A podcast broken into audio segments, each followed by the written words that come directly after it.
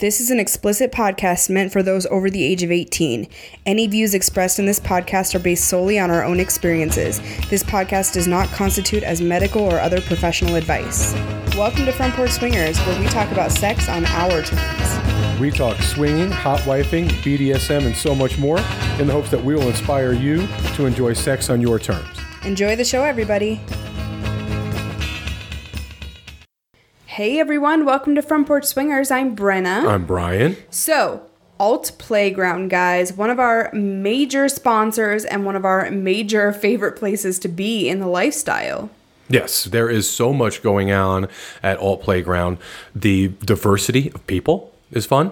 Yes. There is our community page, which you should totally go over and check out. Very cool. Yeah. Podcast Corner, which is where all the best podcasts can be found, right? Hell yes. And videos, which we are doing one of tonight. And guys, they just launched a new module called Conferences, which our guest today is going to be a part of. It's she's already on there Yes. with her amazing conference. But it's a great place to check out some very sex positive educational events going on across the country and we highly suggest that you check that out along with all of the other amazing features of Alt Playground by heading over to altplayground.net today. Yes, go check it out. Lots of cool shit happening over there. Hell yeah. Also, guys, we are sponsored today by Promescent. We have had so much positive feedback about the delay spray, something we've been talking about for a long time now. A product that will help you either when you have premature ejaculation or if you just want to extend your sexy bedroom playtime. Yeah, who doesn't want to do that? We we certainly do. I don't know who doesn't want to do that. Yeah, who the hell wouldn't want a little more sexy time in the bedroom with their partner or Yeah. partners? Lots of negative connotations a lot of times attached to products like this. Absolutely fucking not. We use it. It's awesome. Our friends use it. Everyone uses it. They call it a dick spray, which we love. We've gotten many people hooked on it, and we hope you will get hooked on it if you head on over to promescent.com. That is P R O M E S C E N T.com. Use our promo code, which is SWING15, and you will get 15% off of your entire order. Yeah, jump on over there, check it out. They have a lot of cool shit. Highly recommend it. Love the Vitaflux too. Yeah. So we've had quite the week because you have been preparing for something very naughty. Yes, I have. There's been a lot going on. We have a lot going on, but in the midst of all the things we have to do, I am also prepping for yours and our friend Hannah's first gangbang. Yeah. How's that been for you? It has been eye opening. so I know there are folks out there, there are plenty of guys out there probably that have set up a similar situation for their partner. And I don't imagine anyone has found it any less frustrating than I am. I'm sure not. it is a challenge. You know, you want to be constructive, you want to give positive feedback, and, you know, you want to respond in a cordial fashion. You know, you don't want to be shitty, but sometimes guys just don't make it easy. Yes. You know, they just don't make it fucking easy. I can understand that. So, single guy tip of the week today. Let's talk about that for a minute. There's I could I have many to choose from. I'm sure you do. Many to choose from. Based on what you've showed me, it's been horrendous. Yeah. uh, so uh, there's a couple. Uh, So let me just throw this out. This is a this is just a free PSA. If you're going to get a tattoo on your cock, okay? Well, don't, first of all. Yeah. First of all, I, I I have a lot of tattoos. I'm not even sure. I, I can't imagine what that must feel like. So, but if you are, if you're the guy that says "fuck this," I'm tattooing my cock. The same holds true for the cock tattoo as for your arm tattoo. Good tattoos aren't cheap, and cheap tattoos aren't good. Right. So if you're going to emblazon your cock with something as permanent as a tattoo, please spend the extra money and get a really fucking good one. Well, what I told you, okay, so what you're referring to is this guy sent you a message Unsolicited cockpick, by the way. responding to an ad in which you said, please send a body and a face pic. I also said they do not need to be in the same frame. So a picture of your face, a picture of your body does not need to be nude. So they don't, you know, so it wasn't like they had to obvious who the person was kind of thing. Right. So he sends me a half-ass face picture. Was a terrible picture. Right, he had sunglasses and a hat on, like he was in, like he was in some kind of disguise, and three pictures of his cock. Yes, and on his cock was a fucking lightning bolt and a horrible one at that. Horrible. It looked it, it looked like maybe like a six year old had drawn a lightning bolt and then they traced it and they tattooed it on his cock. Exactly. Listen, man, I get it. It must have been fucking painful. And you were probably squirming around like you had ants in your pants. I get it. Right. But if you're going to do it, if you're going to just fucking, you're going to just commit to having your cock tattooed, you got to have a better plan. it needs plan. to be on point. you got to have a better plan. Fuck yeah. Have a better fucking plan. yeah. Okay, so it's bizarre, I know, but my single guy tip of the week is simple. if you're trying to stand out, you want to stand out from the crowd, right? You want to you want to separate yourself from the fray. Mm-hmm. You're like, nah, fuck the piercing. Everyone does that. I'm going to tattoo this monster. Everyone That's what does I'm going to piercings. do. Hold on, let's back up to Well, that. I mean, Who if, does if you're, piercings? well, if you're going to do something to your cock, you pierce it, right? I I've mean, never been with a guy who had a pierced cock. well, that was a. I guess that was a thing, like you know, The 90s. maybe. I guess. Yeah, but I, I don't know. I honestly don't know what it is now. I know it's not tattooing, so I'm fairly certain it's not anyway. But if you're gonna if you're gonna commit, you're gonna get in the fucking chair, you're gonna drop fucking trowel and have somebody work on your cock with a fucking tattoo gun. Yeah. Please make sure it is a decent fucking tattoo. Yeah. And don't scrimp. Do not scrimp on the Oh, tattoo. The lines weren't even straight. They were It like all terrible. squiggly and It was the terrible. blue. He Well, it had was like also- a blue um, lightning bolt, and it was like a gold trim, right? Or something? yeah, but it Yeah. wasn't even like fully filled in. Well, obviously, listen, sitting through that had to be the fucking worst. the fucking worst, right? So you also have to imagine that probably his cock was not hard when the tattoo was done, and in the picture his cock is hard. So of course the tattoo looks totally fucking different. It's distorted, yeah. It's drawn out, yeah. it Yeah, it's just faded. and listen, how long could you sit there and take it? I mean, the coloring of that must have been a fucking nightmare. Yeah. you know. So anyway, You've had a lot of tattoos. Do you think you could do one on your dick? Fuck no. There is no fucking way I could sit there and let you tattoo my cock. I just don't, I cannot imagine that. Would you get a piercing? nah. No, I don't think so. No. I guess I don't really understand the point of the piercings. I really don't understand the point of a cock tattoo. Well, there's no, I mean, it's a, certainly no sensation benefit from the tattoo, but the, the cock piercing, I imagine, has some kind of, you know, validity to it when it comes to that. I'm sure. For the man or the woman? For the woman, I would think, or, or both, potentially for both, but certainly for the woman, I would think, kind of like a, you know, a very ribbed condom. I don't know. I'm not sure. I never did, Hmm. So I have no clue. I've now I've clearly I've been with women with that have had piercings, Like and, hood piercings and yeah, shit? and it has zero had zero effect on me. So I, I don't but know. did it feel better for them? Did they say? Yes, absolutely. Interesting. Yeah, absolutely. I am I've not met- willing to find out. I've met many women who have had it done who say they orgasm at the time they have it done. what? Yeah, um, um, uh, instantly. They like may, they must be masochists like I am then. I guess. Imagine what would happen to you. anyway, single guy tip of the week. If you're going to tattoo your cock, really think it through. Really Yeah. think it through. Pay the extra money. Get the good tattoo. Yeah. Yeah. Do your research. Find someone who actually knows what the fuck they're doing. Yeah, listen, Or you- or here's an idea.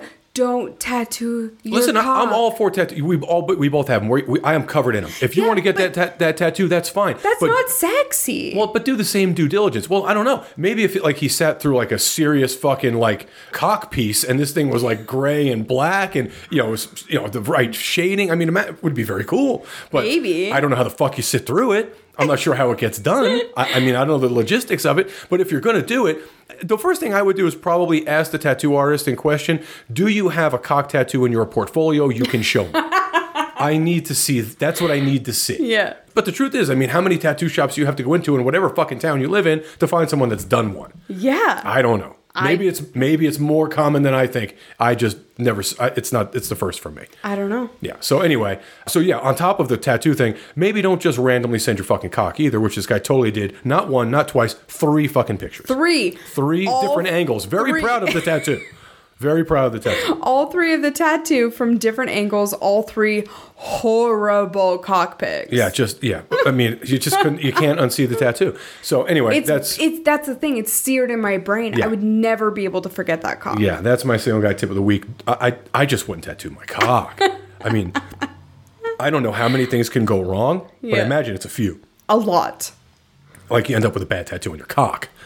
I mean, then, imagine having to laser that fucking thing off. I understand the Oh, no, no, laser no. is much more painful than Yeah, the and it takes ta- it. I think it takes like eight sessions. ah, it's whatever. not a one thing, Yeah. one and done thing. Yeah, explain that to the fucking you know to the tech performing that fucking procedure.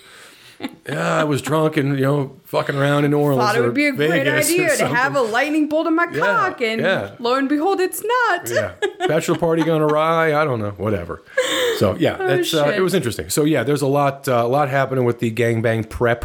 There's a lot of, lots of profiles to sift through, lots of emails to sift through. It's quite uh, a challenge. Yeah, I'm sure. I have a couple of guys so far that seem solid, but out of 150 fucking emails, probably two at this point are solid. Ugh, I can't imagine. Yeah, it's crazy. Have It's crazy. any been like ridiculously over the top disrespectful, or is it mostly just like I don't know that this res- stupidity? Yeah, it's just a lot. It's I don't even know that it's stupidity. I think it's a. li- I probably there's a little. There's definitely some ignorance. Like you know, it's a very well written. But you saw. I I, I don't I don't mince words in these things. Right. Mm-hmm. We we're looking for something specific. And the one guy I showed you last night, literally his phone number, and it said call me. Right. Who the fuck does that? Has anyone tried to push back on condoms or no smoking? Nope, nope, nope, nope. Uh, one guy, one guy asked if by smoking we meant all smoking, like weed and cigarettes and cigars, but the rest of the email was so bad I just didn't respond to it. so uh, it was pretty bad. Fair enough. Yeah, yeah. So anyway, a lot. This is gonna be a challenge. yeah, it's a lot of work. It is not easy. I hope Hannah appreciates it Uh, because it's a lot of work. Damn well better. She will. she totally will. So I will too. yeah. Hopefully. Anyway, besides that, we have a lot of shit going on. And I am excited for an interview we have coming up very shortly. We are not going to give it away yet. Our Patreon members know who we're talking about because we teased it on a recent bonus episode. But our 100th episode, guys, is going to be fucking phenomenal. you have no idea. Yeah, this is a long time coming. A lot of people have been asking for it. Lots of people have been asking for So it. So many of you guys. And, uh, it's like at least an email a week, if not more. Oh, for For sure. For like the last For sure. 20 weeks. Yeah, for sure. We're gonna we're gonna it's gonna be good. So the hundredth episode, we're gonna record it actually Monday, and we're just gonna bank it until for another six weeks, basically. right? Five weeks, and it's gonna be fucking amazing. I cannot wait. Can you believe we're going to be at 100 episodes in six weeks? That's fucking crazy. Yeah, it seems like I mean I mean it just seems like we started this thing like yesterday. Yeah, it's not, it's been almost two years. Yeah, October will be two years. It's fucking crazy. Yeah, but but episode one hundred will be a lot of fucking fun. Trust me when I tell you, if you only listen to this episode and episode 100, you'll be a happy listener. Yeah, it's going to be a good time. I'm not even sure how we make it like in an hour. I'm not sure we do an hour of it. And I'm looking forward to the interview that we are doing today.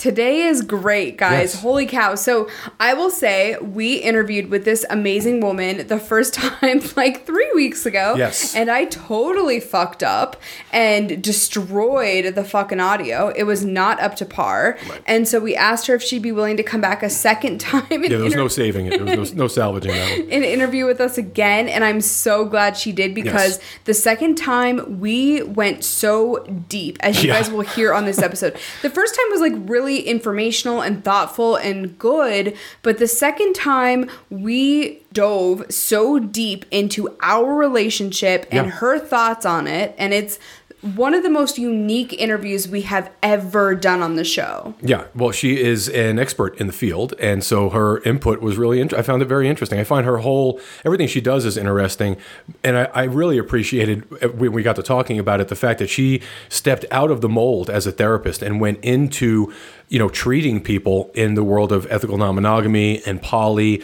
and just just stepped outside the the box of typical therapy. And to some degree to a detriment. She she mentions how she was kind of shunned by her peers because of it. And I, I found it very interesting. This is a strong lady who gives zero fucks what those people think and just she just kind of charged her own path Well, and really cares about the sex positive community as a whole, and that's Yes. why she does what she does. And we have so much respect for that. So Yeah.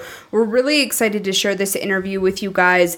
This is an interview with someone that I think will change potentially your perspective on polyamory and on sex positivity as a whole. And she's doing some really amazing things in the conference world, Yes. which she will talk about in this interview as well. So we hope that you love this interview as much as we do. yeah i think i I think also what she'll do is she'll make you think about why you're trying to define your your relationship Yeah. why you're trying to put yourself in some kind of sexuality box As we have done. We've done many times. And uh, the thing that, that I found the most interesting is that, like she said, she just likes to fuck. She doesn't really put herself in a box. She don't care. I really just appreciate that about her. I did. yeah. her. She was a lot of fun. She's fun. Yeah. So we hope that you guys love this interview with Ruby Johnson.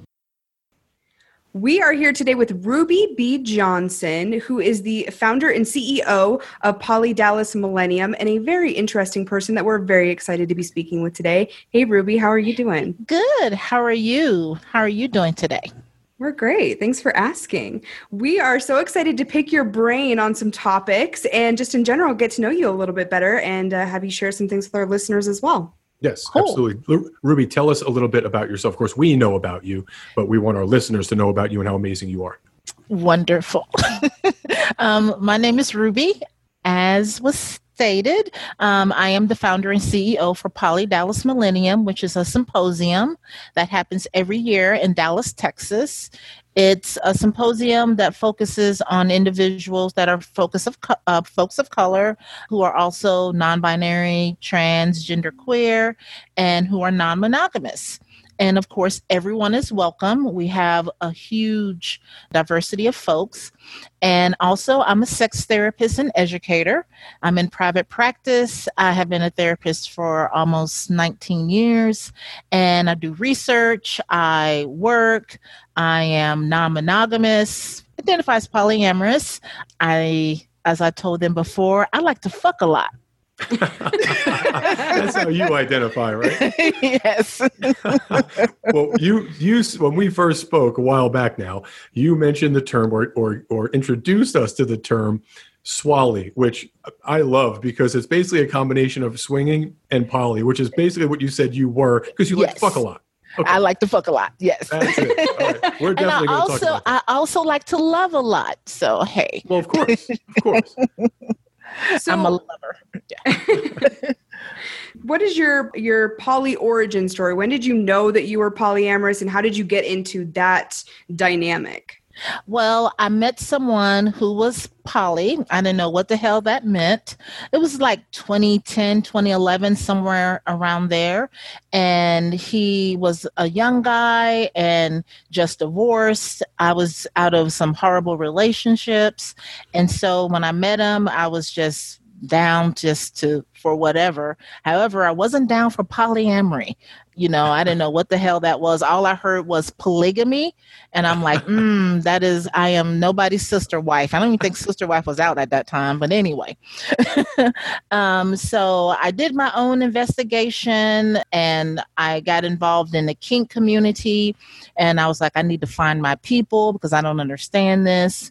And so I got involved with the kink community, found out what polyamory is, started dating. I went in like a kid in a candy store, just started swimming um, and all the loving. And I discovered so much about myself, you know, sexual liberation, relational liberation, just let go of a whole lot of shit that wasn't working anymore. And so fast forward, now I'm here. Wonderful. What is it that drew you to? I mean, obviously, I know that a partner introducing you to the concept was the catalyst, but what was it once you started to really dig in and figure it out that you thought, okay, this is what works for me, this is what speaks to me? Yeah, I think primarily what was the primary thing that worked for me and that attracted me to it number one was was the liberation and freedom you know the ability to create whatever I wanted to create in a way of relationships. I wasn't constrained by anyone else's expectations of who I should be, how I should behave, um, who I should date.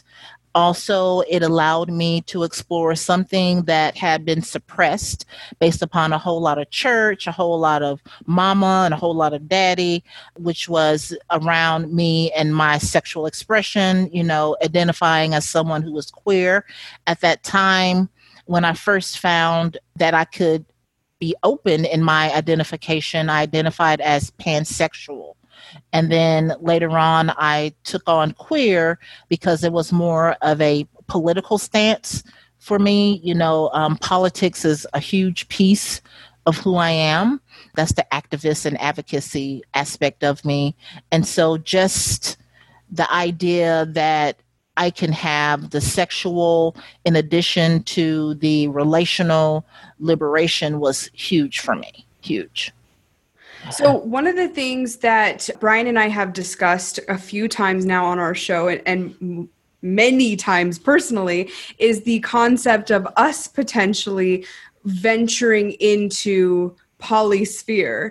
And right. I think one of the major concerns for us has always been that time is a constraint and the idea of offering time to other people is is kind of scary to us and I think we also operate on the idea of if we were going to be in a polyamorous dynamic, we would almost have to have some sort of hierarchical form to that relationship. Mm-hmm. In other mm-hmm. words, we are each other's primary and we would be taking on secondary partners. Can mm-hmm. you explain a little bit about that like relationship hierarchy versus I know that there's relationship anarchy as well and kind of the right. difference between the two? Well, um, a relationship anarchist is an individual who has this non territorial, non possessive way of being within relationships, does not prescribe to the um, subscribe. Is it prescribe or subscribe? I don't fucking know. Um, to you're, the, the, you're the expert, whatever you say. well, yeah, right. um, doesn't necessarily prescribe to the idea that, you know, there is a hierarchy in relationship. Each relationship is, is standalone. And additionally, this is an individual, you can call them what you want to call them, but they operate from a space that doesn't take ownership of that particular relationship dy- dynamic, which is hierarchical. And with that, dynamic it's about the primary secondary but it's about that person that you are in the primary relationship with takes precedence you know they are they are the priority. And everyone else and everything else fits in around that you know? And so that particular dynamic also works well for individuals that are married because just there's so much intertwined or people who live together. Um, there's so much intertwined from finances to kids if you have those to just the usual bureaucratic things, you know, insurance, house, mortgage, all of that stuff that ties into it. But when you're in RA relationship or relationship anarchy, you know, you are your own, I guess, primary person. So that's the difference that falls into there. But there's a whole lot of conflict around, no, not conflict, there's a whole lot of opinion around hierarchical relationships just because of the role that the secondary person plays when you say there's a lot so there's a is there a lot of discussion within the poly community on those two oh, subjects? yeah. You know how there's there, has got to be bullshit with everything you oh, know? yeah, we know. This is this is not rodney king. Can we all just get along? You know? Right. it's it's it's not that attitude necessarily but you know there's opinion around having a secondary because they are seen as someone who is expendable because typically in a primary, most of the time there's that veto power. There's that like, I don't want you fucking seeing him anymore or her anymore. And that secondary person can, you know, easily be broken off from. And I see that a lot, you know, sure. in, in therapy office, you know, so the conversation is typically around that, which is the the power and position of the person who is secondary or tertiary within sure. the relationship. Do you, uh, you personally, Ruby? I'm curious. I know how I feel about it. I'm, I'm curious to get your opinion. Do you feel, to some degree, defeated in in terms of you know thinking that there is so much, uh, let's just say, for lack of a better term, anarchy within this the poly space within the sphere of people kind of going back and forth about the, whether or not their way of living is right or someone else's way of living is right when the truth of the matter is the whole concept of ethical or consensual non-monogamy is that we shouldn't really have to justify what it is that works for us yet we we find ourselves almost in camps right people just right. love to choose sides so mm-hmm. for for me personally it always feels a little bit defeating, particularly in the in the ethical non-monogamy space in which Brenna and I live, where there's always these different camps where something is acceptable and something isn't, and very rarely is there ever a subject where everyone agrees. You know, consent, for example, is an area where everyone can get on board.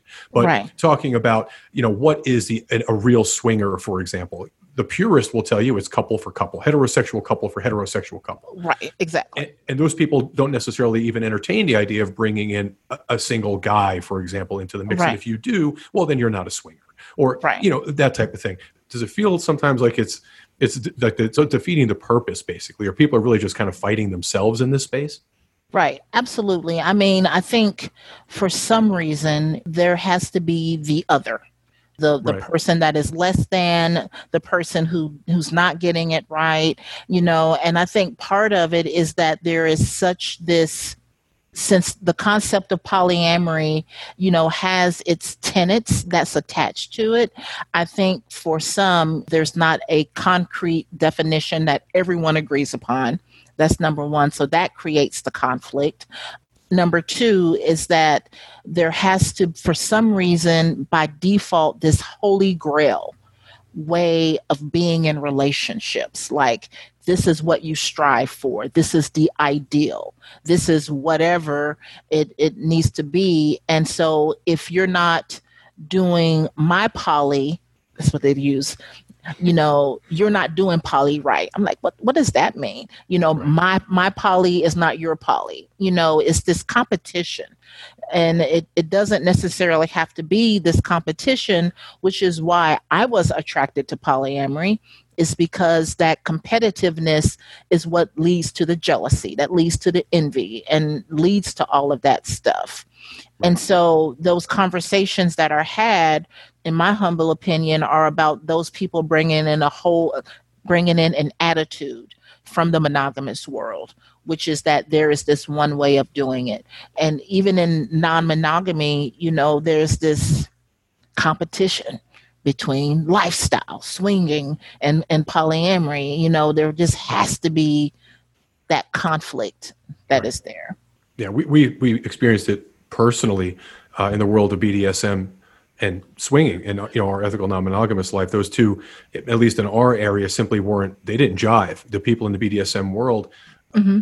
in front of everyone else and in public, would shun the idea that we were ethically non-monogamous and that we swapped, you know, with other couples. Not ethically and that kind of non-monogamous, that we were swingers. That we were because swingers, many of them yeah. were in poly dynamics. Right. And Right. it was almost this idea of, well, poly is the right way to do it, and you guys are doing it the wrong way, and therefore, you know, accepting you into our group and really Uh-huh. embracing you as swingers is not something that we're interested in doing. Now, granted, that is just in our community because Right. we've talked to so many people around the country who have very different experiences, but we did find that interesting, and that was our personal first taste of this poly versus swinger perspective divide, I guess. Mhm. Well, but but to what to Ruby's point, what she had said about people, uh, what I said also about people being in different camps and folks having to have it their way.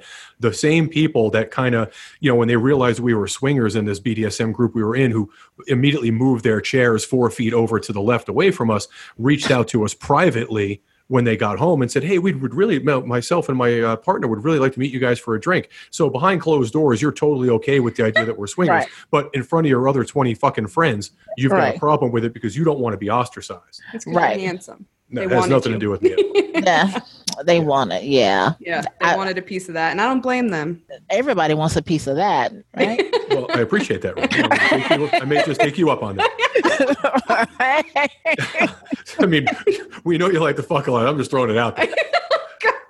So, if Now- i was white i'd be red right now so now, now that I, I think I've got you to blush, yes you think So let me ask you this: In your practice, when Mm-hmm. you talk about the hierarchy and the anarchy, and you, obviously you you you know counsel folks probably in both in both camps, Mm-hmm. do you see more success in one over the other?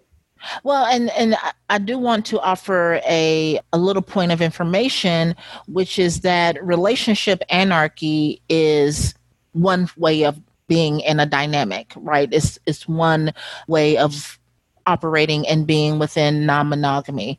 Um, there's a whole conversation that relationship anarchy is not really polyamory, but we can we can dive into all kinds of stuff over there, you know. But there is, you know, solo polyamory. There is e- egalitarian. So there is so many different ways of doing it, and primarily when I have people within my office, it's not the RA that is the issue. It is the egalitarian versus the hierarchical. Because the egalitarian is where you're not coming in with that hierarchy. Everyone is on an even playing field you know? So it's not that someone has veto power you know there's no primary secondary. Everyone has equal accessibility and etc and so those two come into conflict so I'd love to switch gears a little bit, Ruby, because we asked you if you might be willing to listen to one of our recent episodes of Front Porch Swingers. It was right. called Are We Poly?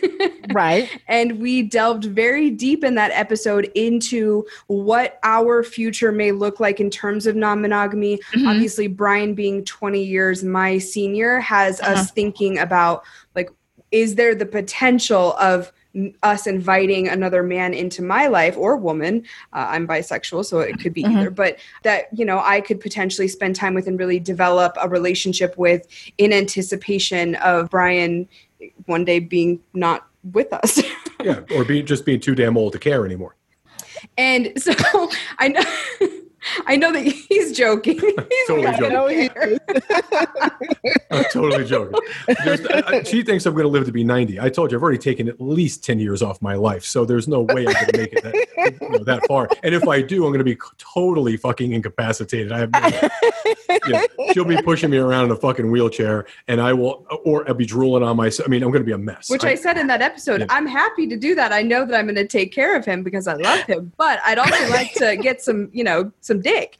And Brian's point of that episode was maybe it's not just about the dick. Maybe you also need someone who can come in and provide a, you know, a support system for you and a friendship and all of those different things. So that's had us talking about how do we potentially work towards that dynamic so i know that right. you listened to that episode and i'd love to get some just kind of general thoughts from your perspective on on what was said well uh, you know i I found that episode really good. And I've actually told a couple of people to listen to it because, you know, some people who are curious about making that, that transition from the lifestyle or swinging into polyamory and some of your thoughts because I found those thoughts really interesting and, and very provocative.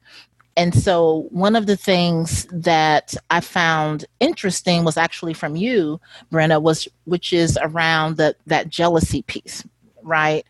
And so, it's about that time sharing with someone, and it's like you used the word "he's mine," and you know, it's kind of like that that that possessiveness aspect of it. But I guess, in my opinion, with what y'all were thinking about, what you were looking at is the gray area that's there from the friend, from someone that you've been seeing on the regular.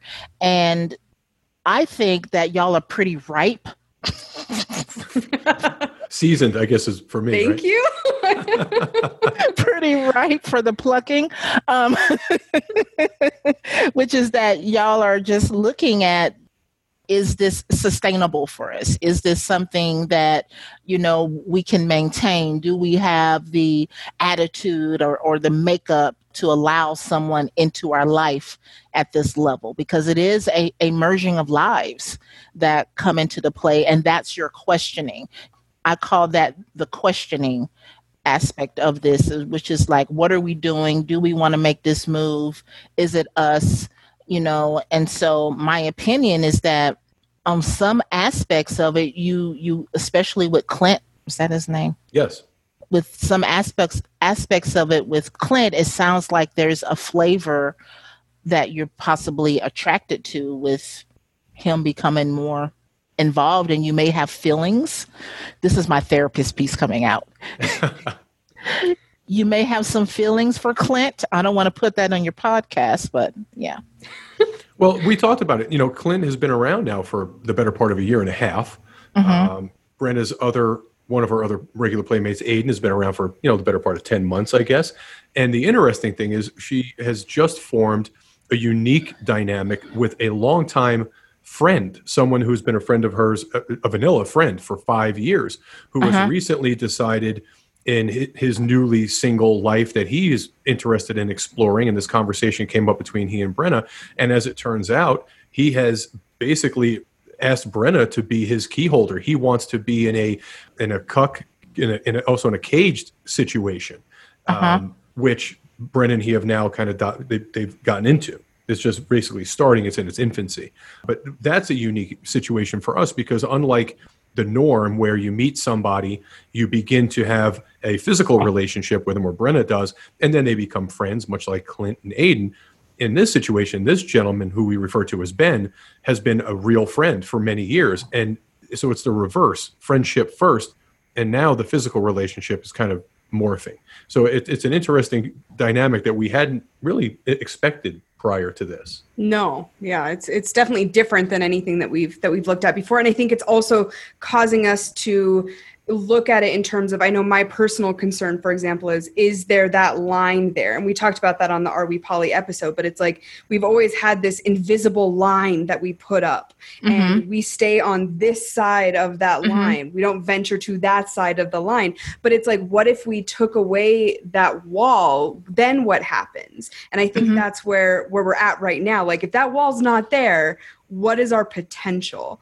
And Mhm. that leads me to another question for you, Ruby, which is I, I personally think our potential is to eventually be in a polyamorous dynamic. And I think that that's the more that we talk about it and the more that we venture into kind of that gray area, the more that we know that that's probably where we'll end up one day. But Mhm. there's these obstacles that we face to get there. And I'm sure you talk to a lot of people about this when they're looking to get into polyamorous relationships. For me, it's the jealousy piece. The Mhm. idea of Brian falling in love with someone else is very different than him fucking someone else. I love Right. to see Brian fuck other women. It is my Right. favorite thing in the world. I gush over it. But if he were to come home and tell me that he had fallen in love with someone, I have no idea how I would handle that. So, Mhm. what would be your advice for how to handle that situation, or even what can I do personally or people in my situation to work on that?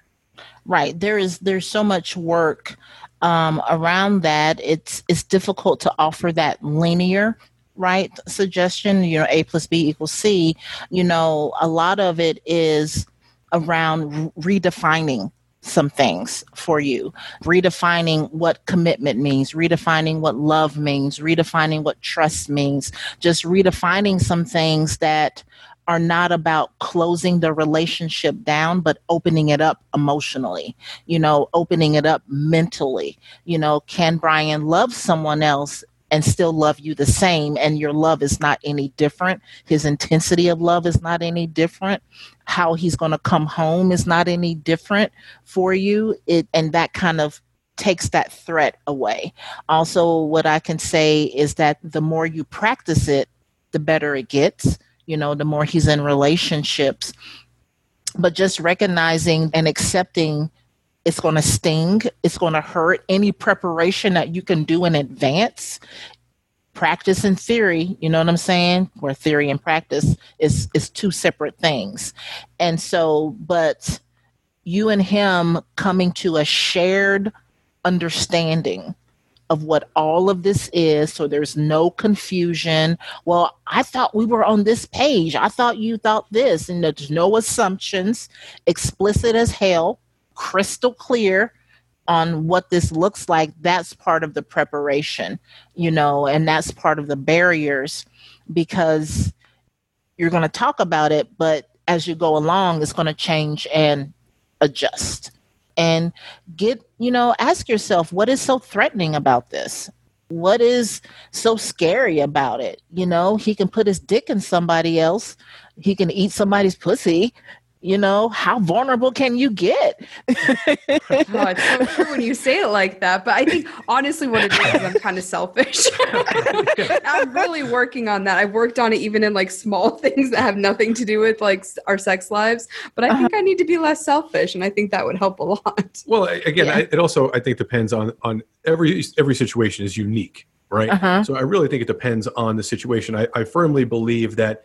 First of all, I don't. I honestly don't think I have the capacity to, to fall in love with someone else. Uh, Mhm. I, I really don't think I can. I, Why is that? I know myself pretty well, and I don't think I could do that for a number of reasons. One, the most important for me, obviously, I've been I've been in a lot of relationships. I'm married and divorced four times.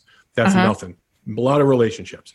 The truth of the matter is, the reason none of my other relationships prior to mine and Brenna lasted or worked for the obvious, right? They weren't fulfilling because I wasn't honest and open with what I needed and wanted from from my partners. Mm-hmm. And more importantly, I didn't not that I was necessarily a bad partner to anyone at any given point. Of course, I, I had my moments like everybody else, but the truth is, I wasn't invested in them, so I didn't really care. It, it, I was told once, well, twice by two separate ex-wives that I was indifferent. I had an indifference about me. You know that mm-hmm. whether they whether they came home at night or not, I just they knew I didn't give a shit, and they mm-hmm. were right. I really didn't. You know, mm-hmm. if one if somebody didn't if somebody said, "Well, listen, I think this relationship is over," it would probably have taken me seven seconds to fall asleep instead of six. So it didn't matter.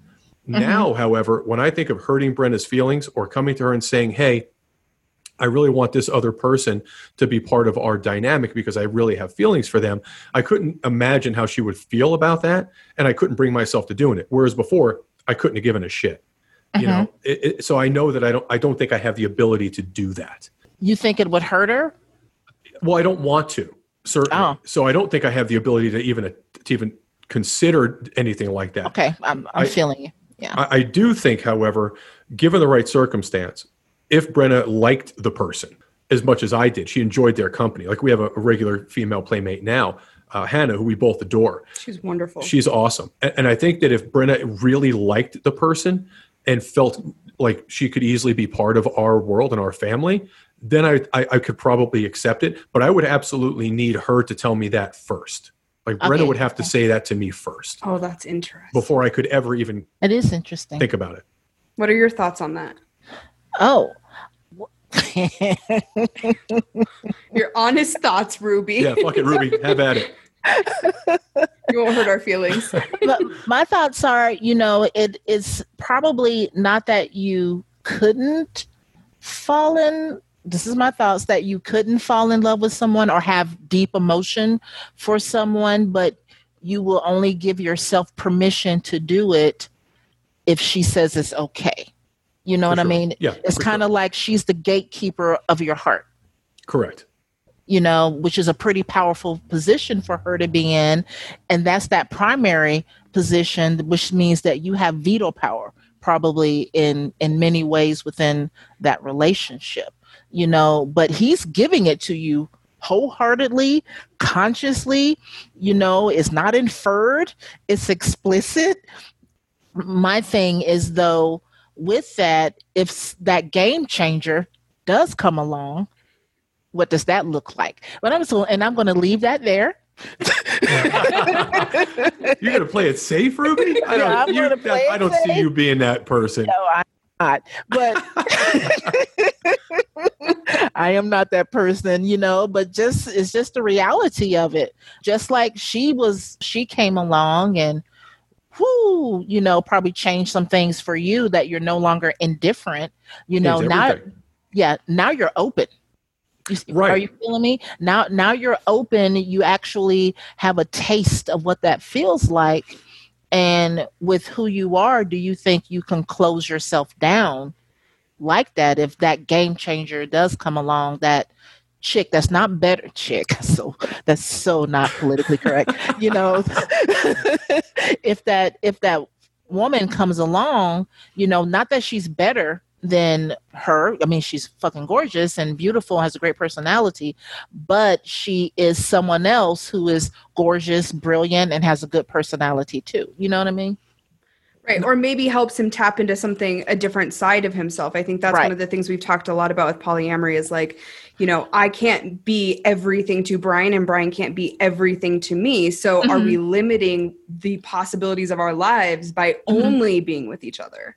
Right. Is that something that you talk a lot about with your Oh yeah. Well? Oh yeah. I mean there's so much that that pops up when you do decide to make this change. You know, there's those existential questions that come up. Who am I? What do I want? You know, and you just start questioning things that you haven't questioned before because sure. you are more open. You know, you are wanting to taste life more taste other people more you know you're just wanting wanting to do that and so things go up that you you know i'm not going to let this toxic person in anymore i'm not that desperate anymore i'm not going to do that and then things open up you know, and so yeah, you discover that you you may like apple, but you just never been introduced to an apple before. Right. You've been always I, eating pineapple. Well, I think that's such a crazy analogy. I, like, know what you mean. I love pineapple, so I liked it. I, I, I, do believe that as we continue moving forward, pri- uh, partly because of uh, again because of our age disparity, you know, our age gap, that twenty year span. I think as Brenna gets a little bit older and we experience different things, and she's introduced to some new things, that there will be some a tendency to to want to experiment even more uh, mm-hmm. for, uh, for, particularly on on her end. So uh, you know, I'm completely prepared and open and you know accepting mm-hmm. of that for sure. So I don't, as I as I said in that episode, and I'll, I'll say it again, I don't really think it's fair for us to to discount any possibility going forward in terms of mm-hmm. whether or not we move into a polyamorous more of a polyamorous dynamic you know there's an argument that we are already are you know based on the relationships that we have with our regular playmates but i don't think we can really count any of that out. I think we have to be uh, open and accepting of potentially anything that comes along. I, am certainly prepared for it, and and as I said in that episode, I think we have to plan for it to some degree. Right. All joking aside, there will come a point where my 20 our 20 year age gap is going to become profound. At 75 and 55, mm-hmm. you know, things are going to look very different. Right. You know, and and we have to be prepared for that. I, I, right. In my opinion, I think we do. Uh, so yeah. I think moving forward, we that's going to be kind of a an ongoing thought for me. Yeah. So so y'all are more thinking about you know that life planning aspect. Y'all are thinking in the long the, the long goal. Yeah. You know, sure. not necessarily that short term. For some people, which is kind of where their perspective can land when they decide to open it up into more relational aspect of it is that they're thinking more short term. This is cute. This thing's fun. Let's just get a third. Let's do this. Not thinking of the long term impact to that because there is a long term impact to relationships. You know, once you do this, your relationship will be forever changed. Just want to well, toss that up. Well, yeah, and I look at this. I guess I look at it from maybe a different perspective than a lot of people, and it probably has to do with my my ridiculous need to kind of just dissect everything. But our relationship, our sexual relationship as it pertains to the lifestyle and, and what potentially there there is down the road, I liken it to the same as life insurance. Brenna's the beneficiary of my life insurance. Why if I'm if I'm concerned about that piece of it, why wouldn't I be concerned about her having a partner when I'm no longer around? Right. Right. Mm-hmm. I, I just don't think I can I can turn that off and simply count it out. Right. Absolutely. Well, now that we've dug very deep into we we into got us, we got real deep. Yeah. Holy cow! I was not expecting that. Hip deep, at least. Yeah. Well, let's talk about cool. something. Let's talk about something more fun. I want to talk about Poly Dallas Millennium. That's what I want. Okay. Okay. What do you want to know? Well, obviously, we know it's in Dallas, and we are super excited because we are going to be there because some amazing person asked us if we would come and speak. So we're super excited. Yes, you are going to be there. Most we are definitely. Looking forward to it. Tell us. Yeah. Well, you you kind of alluded to it in the beginning. Tell us why you started it. Well, I, I started it because I wanted to educate other clinicians, other practitioners, other service providers within my area. I'm in Dallas. Actually, my practice is in Plano, which is a suburb of Dallas, and it's it's conservative, very conservative, and therapists who are providing care to people in relationships don't really provide care to people in relationships beyond two. It's either one or two right? And so people who are non-monogamous, you know, who are in a lifestyle, who are whatever along that relationships um, spectrum that is ethical non-monogamy, could not find therapists within the area. Also, they couldn't find therapists within the area who understood kink and BDSM without pathologizing it. There's all of the myths that you are commitment phobic. If you are non-monogamous you know you are full of stis not recognizing that ethical non-monogamy has the least amount of stis of, of any group you know um, just all of these misunderstandings. And so i wanted to educate folks So I created this, uh, me and another colleague created this six hour workshop, and we invited all of these practitioners within our area. But who came to the event was a couple of CPS workers because CPS is a thing when it comes to non monogamy, and folks from like the universities that came. We expected a few, and we got like 34 within my office. And then that was in 2015, and the feedback was that people loved it.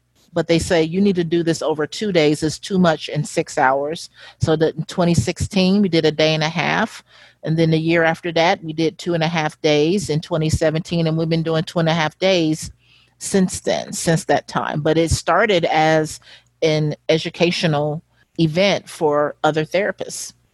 That's Excellent. how it started. So, um, and I'm obviously very familiar with the area in which you live and practice. Did you get a really, did you get a strong response from the the therapist in your immediate area, that Plano Frisco area? Was it really uh, a positive response to begin with? I lost 50% of my close relationships professionally. I was gonna, I would have thought so. I was hopeful that it, that wasn't the case, but I. I, I became the sex lady. Gotcha. So anytime anyone got anything into my office, sex, they, you know, and if it's non monogamy, they went automatically to sex. They didn't consider all the other stuff that goes along with it, but they went automatically to sex. Yeah, I was ostracized, still ostracized. Really, you still to this day. Yeah, still to this day. Now there's more people who are claiming to work with non-monogamous couples, but they don't know what the fuck they're doing. So they eventually still come to me after after going through through several ther- or other colleagues of mine who understand what they're doing. A lot of them basically they get they come into my office. They say, "Well, the other therapist told me if I just stop, our relationship will be just fine. If I just broke up with this person or left this person, it'll be all right. I'm like, mm, no, that's not the issue. Right. So, like you said, practice versus theory, right? I mean, right. every, you know, a lot of folks have opinions, but do you have any practical experience? exactly. You know, That's interesting. I, I thought that might be the case based on where you're located, but I was yeah. hopeful that it wasn't. Yeah. And also I want to mention that Poly Dallas is just not about the the professional. I mean, we have community people who are coming in who have needs, you know, to understand what is it like to have relationships because we're not taught this. You know, we just come in flying by the, the, the seat of our pants, fucking up a lot and learning. And Right. so, well, messing up, I'm trying, I'm saying fuck a lot. You're in the right place, Ruby. I promise you. I just keep saying fuck. It's one of my favorite words. It's an adjective, a noun. And That's oh, yeah, it, co- it covers all spectrums of, of language. All it's, of it's it. universal. I've been to many All countries and everyone understands it. right. Absolutely. Yes, they do. So, if someone was wanting to go to the event this year, what could they potentially expect? What they can expect this year is that we're going to have a lot more focus on the 35 and under group because our primary people who attend the conference are like, it ranges from 17 on up to 70. But the big chunk of it are the people like from 20 to 45, 50. That's that's the big chunk of the people. And so you can expect a lot of education, um, a lot of talking, a lot of eating, a lot of partying. Um, we do know how to celebrate, and you know everything's bigger in Texas. Yes, ma'am. So we do everything big. We are extra in the black community. Yeah, we are extra. You know, we're- well, we're certainly looking forward to it. So it is Yeah. open to everyone. Obviously, originally it was just the therapists and the professionals, but you've kind of you've opened up the doors Yeah. to everyone. Yeah. The, the first year it was primarily 2015. That was the focus. The next year it became open to the entire community. We have a community track. We have the, of course, the clinicians track where they get their education and continuing education units and all of that stuff. Now we have, you know, we give CEUs for attorneys, we have attorneys, we have judges that attend, but we have the community, and then we have the focus in the middle is on just about, you know, sexual health and how to take care of yourself within relationships, you know, mental health, you know, because all of that plays and impacts your relationship. And we have those conversations And then also in 2020, we're going to actually have people who do research now, you know, around non monogamy. And they're coming in. Do you want to know what it looks like internationally? From the frequency to relationship length to all of that stuff. So, Sure. yeah, it's going to be a sounds lot of fun. We're super excited. I But have a- after five o'clock, the party starts. Put your kids in bed. we are family oriented up to five. heard, heard that. We are looking forward to it. I, I'm, I was I got on the website obviously and was really obviously digging in and looking and a couple of things got my attention. I wanted to uh, just kind of touch base with you on Okay.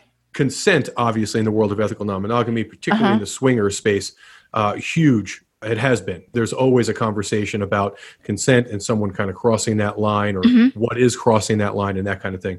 And the definition of consent that you have on your website, I found interesting. So I'm going to read it. and I want to share it with everybody. Mhm. Consent is verbal, mental, emotional, physical, and ongoing permission for something to happen or agreement to do something. Right. I find that really interesting. And it, it- I never really kind of saw it put that way before. And then you have a list of what is not consent and, of course, what is consent. Mhm. Number seven on that list was the most interesting to me because Brenna and I talk about this all the time. We've run into this kind of situation before at events. And so I'll read that. Number seven is implied dress, gender, sexuality, ability or disability, and level of intoxication. Right. Tell me, in your, I'm curious to what you think that looks like for you personally, Ruby. Somebody is intoxicated, somebody is impaired. What is the protocol? How is that handled in in, in your space? And in, you know, for example, Poly Dallas Millennium, you guys are having a party. What does that look like when somebody's in that condition? The first thing is several of our events that we hold on site, we actually have people who monitor what people's intoxication level looks like. You know, if you're slurring or the usual obvious things, because you can't give consent, because, um, like in the definition, the emotional, mental piece of it. And if you're impaired, can you fully be able to assess? If this is a, a, safe decision is this something that i want to do? Am i able to make the, the right choices and you know safer sex practices? We do have kink and stuff in bdsm you know can you be safe in doing that? And so for us you know legally as a an event holder my insurance employs me to do this which is you are responsible for your attendees making sound decisions within an event and how are you creating a space to where you can fully give consent? So that stuff that we have on our website is saying if you are too intoxicated and I'm, I'm not talking one or two drinks. Right. But if you are lit you you cannot tell someone yes sure.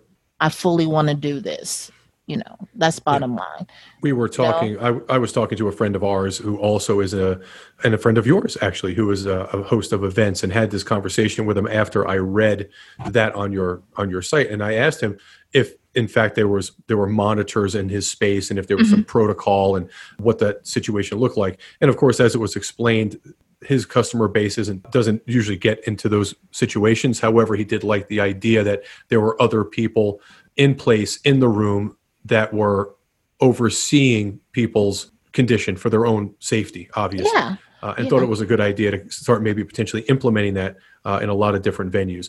I just think it's a great idea for all anyone hold, you know hosting an event of any Right. kind, particularly in the swinger space. You know, we appreciated that so much because Brian and I are both people that have been around that intoxication and seen how dangerous it can be, especially when you mix in sexual activity with it. It's just this recipe for disaster. So it's great to see, you know, somebody taking that very seriously. Yeah, we've Oh, had yeah. our our friends have told us some horror stories. We have some really good friends locally who had a- Yeah. a- just a horrendous experience with some folks that were too intoxicated. So again, Yeah. I just really appreciated it. Yeah, we we believe in having a consent culture within our event because it it allows for safety because people can really easily get this sense of entitlement to your body. Let me touch it, grope it, do all of these things. And so that's around consent. Like not only can you give consent, but how are you able to receive consent and so, you know when someone says no and you're intoxicated are you going to be coercive and push that person into a Sure. yes that's another thing Well, Ruby, if our uh, listeners want to find out more about Poly Dallas Millennium, which we highly recommend that they do, where can they go for some more information? Well, you can go to polydallasmillennium.com and I'm sure y'all have it spelled out for them. yeah, polydallasmillennium.com, or you can follow me on Instagram, polydallas, Twitter, polydallas, Facebook, polydallas. It's all the same, very consistent. Or you can email me at polydallasmillennium at gmail, or more simply, Ruby Johnson, lcsw at gmail.com. And so you can also follow me as a sex therapist and educator at on my Instagram, Black Sex Geek, on my Twitter, Black Sex Geek, and so Facebook, Black Black Sex Geek. Yeah, we'll put all of that in the show notes as well. Absolutely. Yeah. Make it easy for people to find you. Ruby, we want to say thank you so much for taking time to let us d- divulge all of these weird relationship questions to you today and for your amazing insights as well as what you do for the sex positive and non monogamous community. And uh, it's been really great talking with you. Yeah, thank you so thank much, you. Ruby. I appreciate you letting me word vomit and you answering my crazy questions. Yeah, the questions were great. I really appreciate it. This is a very rich and robust podcast. Y'all actually have some deep conversations. I'm digging it. Well, when Thank we have you. guests like yourselves, we like yourself, we take full advantage of it, as you can clearly see. So we appreciate it very much. Yes. Bye bye. Bye bye. Again, guys, that was our interview with Ruby Johnson, the founder and CEO of Poly Dallas Millennium. We will have all of the links to her and her content in our show notes, so make sure you check her out. She is so awesome. Yes, I, I really enjoyed speaking with her. She was a lot of fun. We had a had a good time speaking with her after we were done recording as well. She's she's just a blast, and I'm looking forward to meeting her and uh, all of her constituents in November in Dallas. Provided the world is not on fire, we will be there and we'll be speaking at the event. We're looking forward to it. Brian asked her after the interview if we were well balanced compared to her other clients, and she was like, "Yes." And we're like, "Oh, thank God." We thought we might have been fucking nuts. So Well, that's nice to hear. I'm not sure we're not nuts, but at least we're not like we're. Kind of, I guess we're in the middle. We're not in either on either end of the spectrum, which is kind of nice to hear. Yes, and she can also be found in the conferences module on Alt Playground, Yes. along with some other great conferences going on when the world opens back up. So, Yes. once again, make sure you check that out. Now we need to switch over, switch gears a little bit to our Patreon members. We want to say a very big thank you to the newest people jumping on board. I will say we have some really exciting things going on right now, including a Patreon exclusive giveaway of one of my favorite sex toys of all time, which is the Dorcel Geisha Anal Plug, courtesy of tabootoys.com. And we're going to continue with some really cool giveaways. We actually have another one coming up uh, just a couple weeks after we give away the Dorcel. So that is yet another bonus that we offer on top of access to our super secret Telegram chat group, our Snapchat, and weekly bonus episodes of Front Porch Swingers. So we hope that you'll check us out.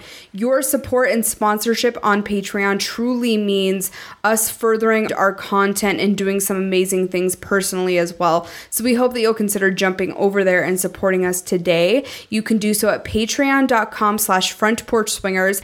Our newest Patreon members this week are Brian and Don, Gabriel and Sarah, Jake and Gina, Jean, Jimmy, Roberto, and Carl. So many new people jumping on board. Thank you guys so much for your support. Yes, we really appreciate it. Get on there, check us out. I don't think you'll be disappointed. I highly doubt it. It's really fun Yes, and it is. sexy and naughty. It is. It is all of those things. Yeah. So, also, guys, if you have not already found, found us on social media, please consider joining us on Twitter and Instagram. We're at on Twitter at FP Swingers and on Instagram at FP Swingers 2.